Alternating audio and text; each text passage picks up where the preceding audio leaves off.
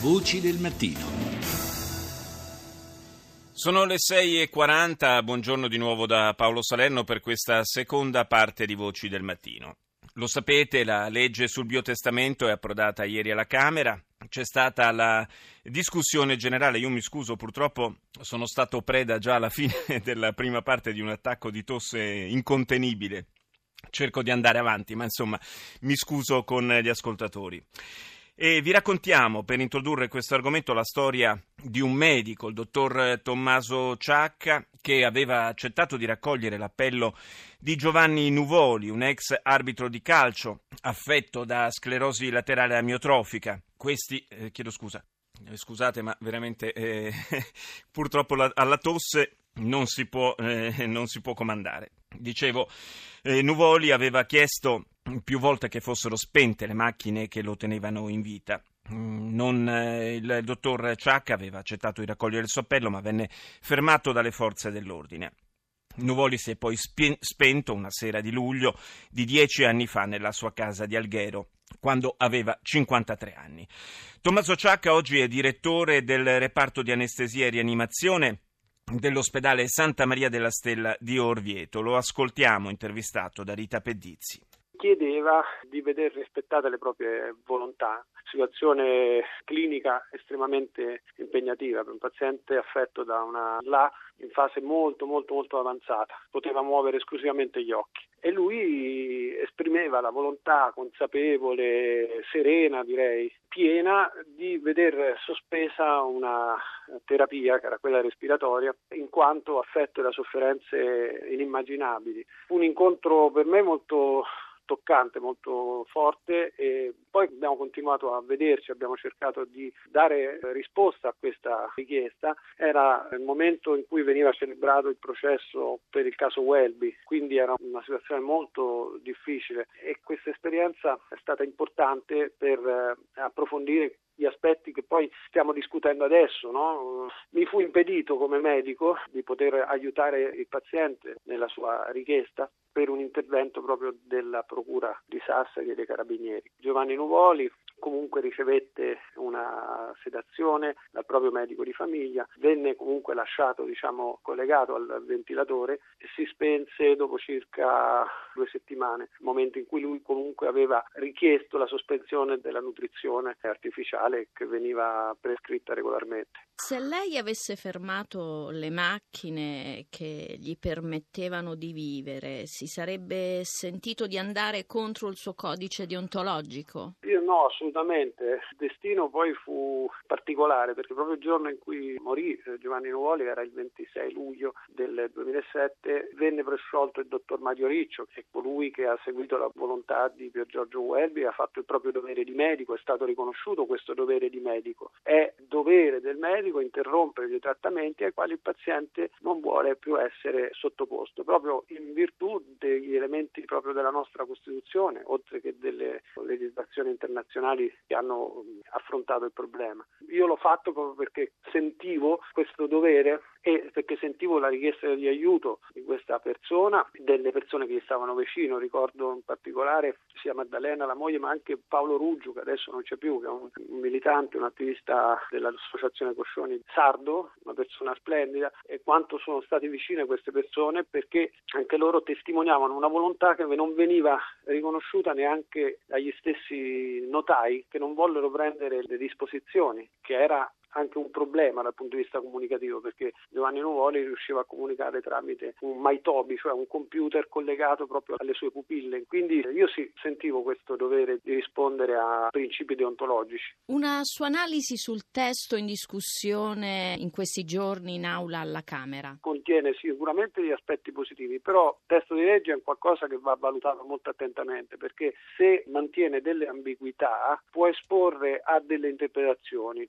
Intanto ci sono diciamo, più riferimenti alla tutela della vita, che è un principio importante, ma qui stiamo parlando di situazioni appunto che riguardano il fine vita, riguardano situazioni di grande sofferenza dei pazienti. Poi non c'è un riferimento alla sedazione palliativa profonda, continua, che non viene menzionata e che invece dovrebbe, a mio avviso, essere presa in considerazione in queste disposizioni. C'è anche un riferimento sulla pianificazione condivisa che rende il medico diciamo, libero di agire solo in base all'avvenuta condivisione che risulta diciamo, l'elemento caratterizzante. Quindi il centro della volontà deve essere chiaro che è il paziente. Inoltre ci può essere diciamo, anche una certa ambiguità nelle condizioni di urgenza-emergenza, le condizioni operative di urgenza-emergenza. Un altro aspetto che va preso in considerazione è il fatto che si fa il riferimento al divieto di richiesta di interventi contro la legge, contro la deontologia professionale o contro le buone pratiche assistenziali. Anche questo aspetto così ribadito può esporre alcune ambiguità nella fase di interpretazione. In che senso? Principalmente il fatto che il testo non è così chiaro e che ci sono dei riferimenti ridondanti su intanto il fatto che deve essere tutto pianificato insieme al medico, il che va bene, però diciamo, l'importanza del medico per carità è fondamentale, ma al centro di queste disposizioni rimane comunque la persona, il paziente e quindi quindi se il medico non fosse d'accordo non si capisce se poi queste volontà vengano rispettate. Saluto l'onorevole Giuseppe Fioroni, deputato del Partito Democratico. Buongiorno. Buongiorno a voi. Eh, non so se ha avuto modo di seguire l'intervista registrata che abbiamo appena trasmesso. Eh, il eh, dottor Ciacca faceva riferimento ad alcuni potenziali eh, punti deboli di, di questa legge, eh, in particolare eh, eh diceva um, ci sono ancora delle ambiguità. Delle, delle zone grigie che eh, andrebbero, andrebbero, chiarite per eh, evitare o per meglio dire, per agevolare poi un'applicazione più serena di, di, di questa legge. Lei che cosa ne pensa? Intanto io preciso subito che all'interno del mio partito rappresento una posizione eh, minoritaria perché io ritengo che la legge sul fine vita con eh, le DAT vincolanti per il medico, se non possa testimoniare con la letteratura scientifica che ci sono progressi eh, enormi nell'ambito della patologia di cui il paziente è affetto sì. le deve seguire e il combinato disposto delle disposizioni vincolanti per il medico e che il fatto che la nutrizione e l'idratazione artificiale diventano e sono trattamento sanitario, il combinato disposto di queste due cose fa sì che alla soglia del terzo millennio, anche in presenza della sedazione profonda, il paziente sostanzialmente muoia per mancanza di apporto nutritivo e di acqua e che qualcuno possa mo- morire per mancanza di cibo e acqua nel terzo millennio, io credo che vale sia per il paziente con capacità di intendere e volere, sia per il paziente che non ha capacità di intendere e di volere, sia qualcosa che ha poco a che vedere con il rispetto della dignità della persona. E quello che dice il dottor Giacca sostanzialmente è una cosa che io, pur non condividendola, dice sostanzialmente fate una legge chiara, quindi introducete l'eutanasia attiva che consenta di rispettare la volontà del paziente. Io sono contro l'eutanasia attiva, sì. ma in questo caso ritengo che il combinato disposto della vincolatività delle disposizioni e del trattamento sanitario per l'idratazione e la nutrizione parentenale insieme portano che quel paziente, anche in presenza di sedazione profonda, muore perché gli togliamo il cibo e l'acqua. E, e credo quindi... che questo sia una, un qualcosa che ha poco a che vedere con il rispetto della dignità dell'uomo. E quindi e tutto, sopra... sommato, tutto, sommato, è una legge, anche, mi sembra di capire che anche lei su questo punto sia d'accordo, che è, è un po' a metà del, lascia le cose un po' a metà del guado, insomma, è un po' un compromesso eh, che non, non, è del tutto rispettoso neanche della volontà del, del paziente o della persona in fine vita. Ma guarda, io ritengo che questa sia una legge dove i colleghi della Commissione hanno fatto uno straordinario lavoro, però ritengo che se si arriva a questo punto si dice prendete il toro per le corna, fate una legge sulla eutanasia, un'eutanasia attiva, anche perché eh, noi parliamo di paziente, quindi parliamo di malato singolo. In questo modo, con questa legge, in questi casi sarebbe meglio non legiferare perché si interrompe il circuito virtuoso tra il paziente, i familiari e il medico curante che parlano del malato che hanno davanti. Io ho il terrore di un Parlamento che fa una legge che prescrive ricette generiche sulla malattia, sulla totalità dei malati, non avendo davanti il caso specifico che in quel momento sta lì e che solo quella comunità di affetti e di profonda condivisione riesce a mettere in campo. D'altronde non è la prima volta che nella medicina si è avvenuta tante volte quel circuito eh, virtuoso ha stabilito come aiutare il paziente a lasciare senza entrare nell'accanimento terapeutico. Ora un Parlamento che fa le ricette e prevede che la disposizione del paziente fatto quando è sano e non ha nulla da temere e eh, l'acqua e il cibo come idratazione e nutrizione parenterale, trattamento sanitario fanno sì che a quel punto l'interruzione ti fa morire, ma per mancanza di acqua e di cibo, allora tanto vale se devono fare questo che facciano l'eutanasia attiva, ma molto probabilmente non si fa perché si pensa che il popolo italiano non la condivide. È anche vero che eh, se il Parlamento non, eh, non si decide a varare una legge su questi temi eh, c'è il rischio che poi, eh, come è accaduto in altri casi, tutto finisca nelle mani della magistratura, non è giusto neanche questo io le faccio un'altra domanda. I casi finiti nelle mani della magistratura sono sporadici e si contano sulle dita di una mano.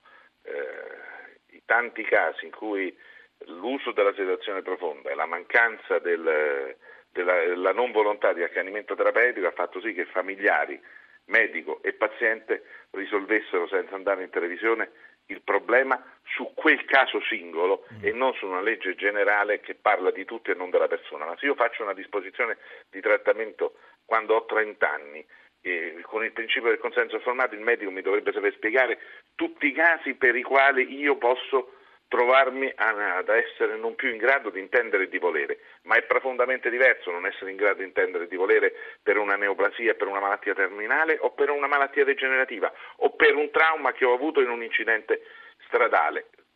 Si trattano queste cose quando sei malato singolo, c'hai l'essere umano davanti, ci sono i tuoi familiari, c'è il medico e in quel circolo vizioso non c'è un Parlamento che fa una ricetta uguale per tutti, certo. ma, c'è un, ma c'è un circolo virtuoso che ti consente di avere la certezza che opereranno per il tuo bene e anche con la tua partecipazione.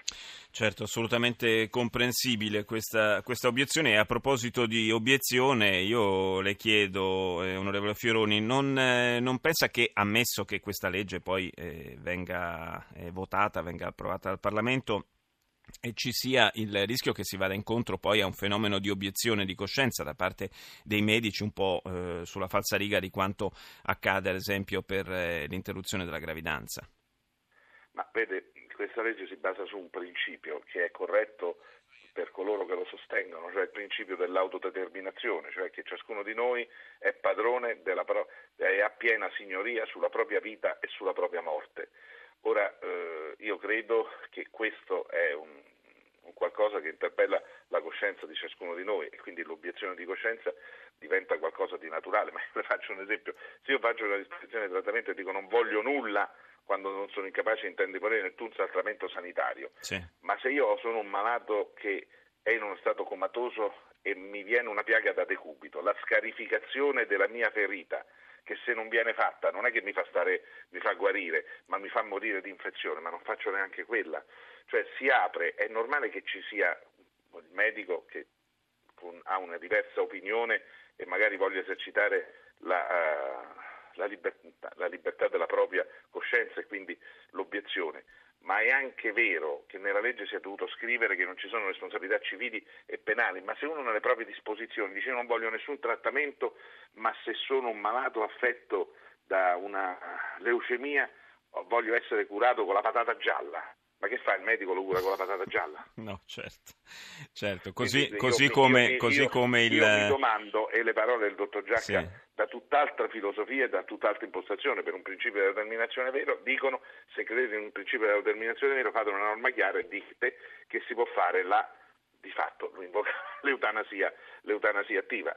Io ammiro il lavoro che hanno fatto i colleghi in commissione per una mediazione, però eh, mi interrogo proprio sul fatto se un Parlamento, con tutte le sfide della mediche che avrà di fronte e che la scienza ci porrà, se può essere chiamata a somministrare ricette, farmaci, eh, prestazioni sanitarie, interventi che riguardano tutti, mentre nella medicina il principio fondamentale è che non si cura la malattia, si cura il malato. E quando si fanno norme che valgono per tutte e peraltro norme che sono poco rispettose della tua dignità, perché dice ma la nutrizione artificiale, l'idratazione artificiale non è cibo e acqua, è l'equivalente di cibo e acqua, tant'è vero che anche in presenza di sedazione profonda è una, per morire hai la necessità. È una, è una materia davvero, davvero complicata. Grazie a Giuseppe Fioroni, linea al GR1, a più tardi.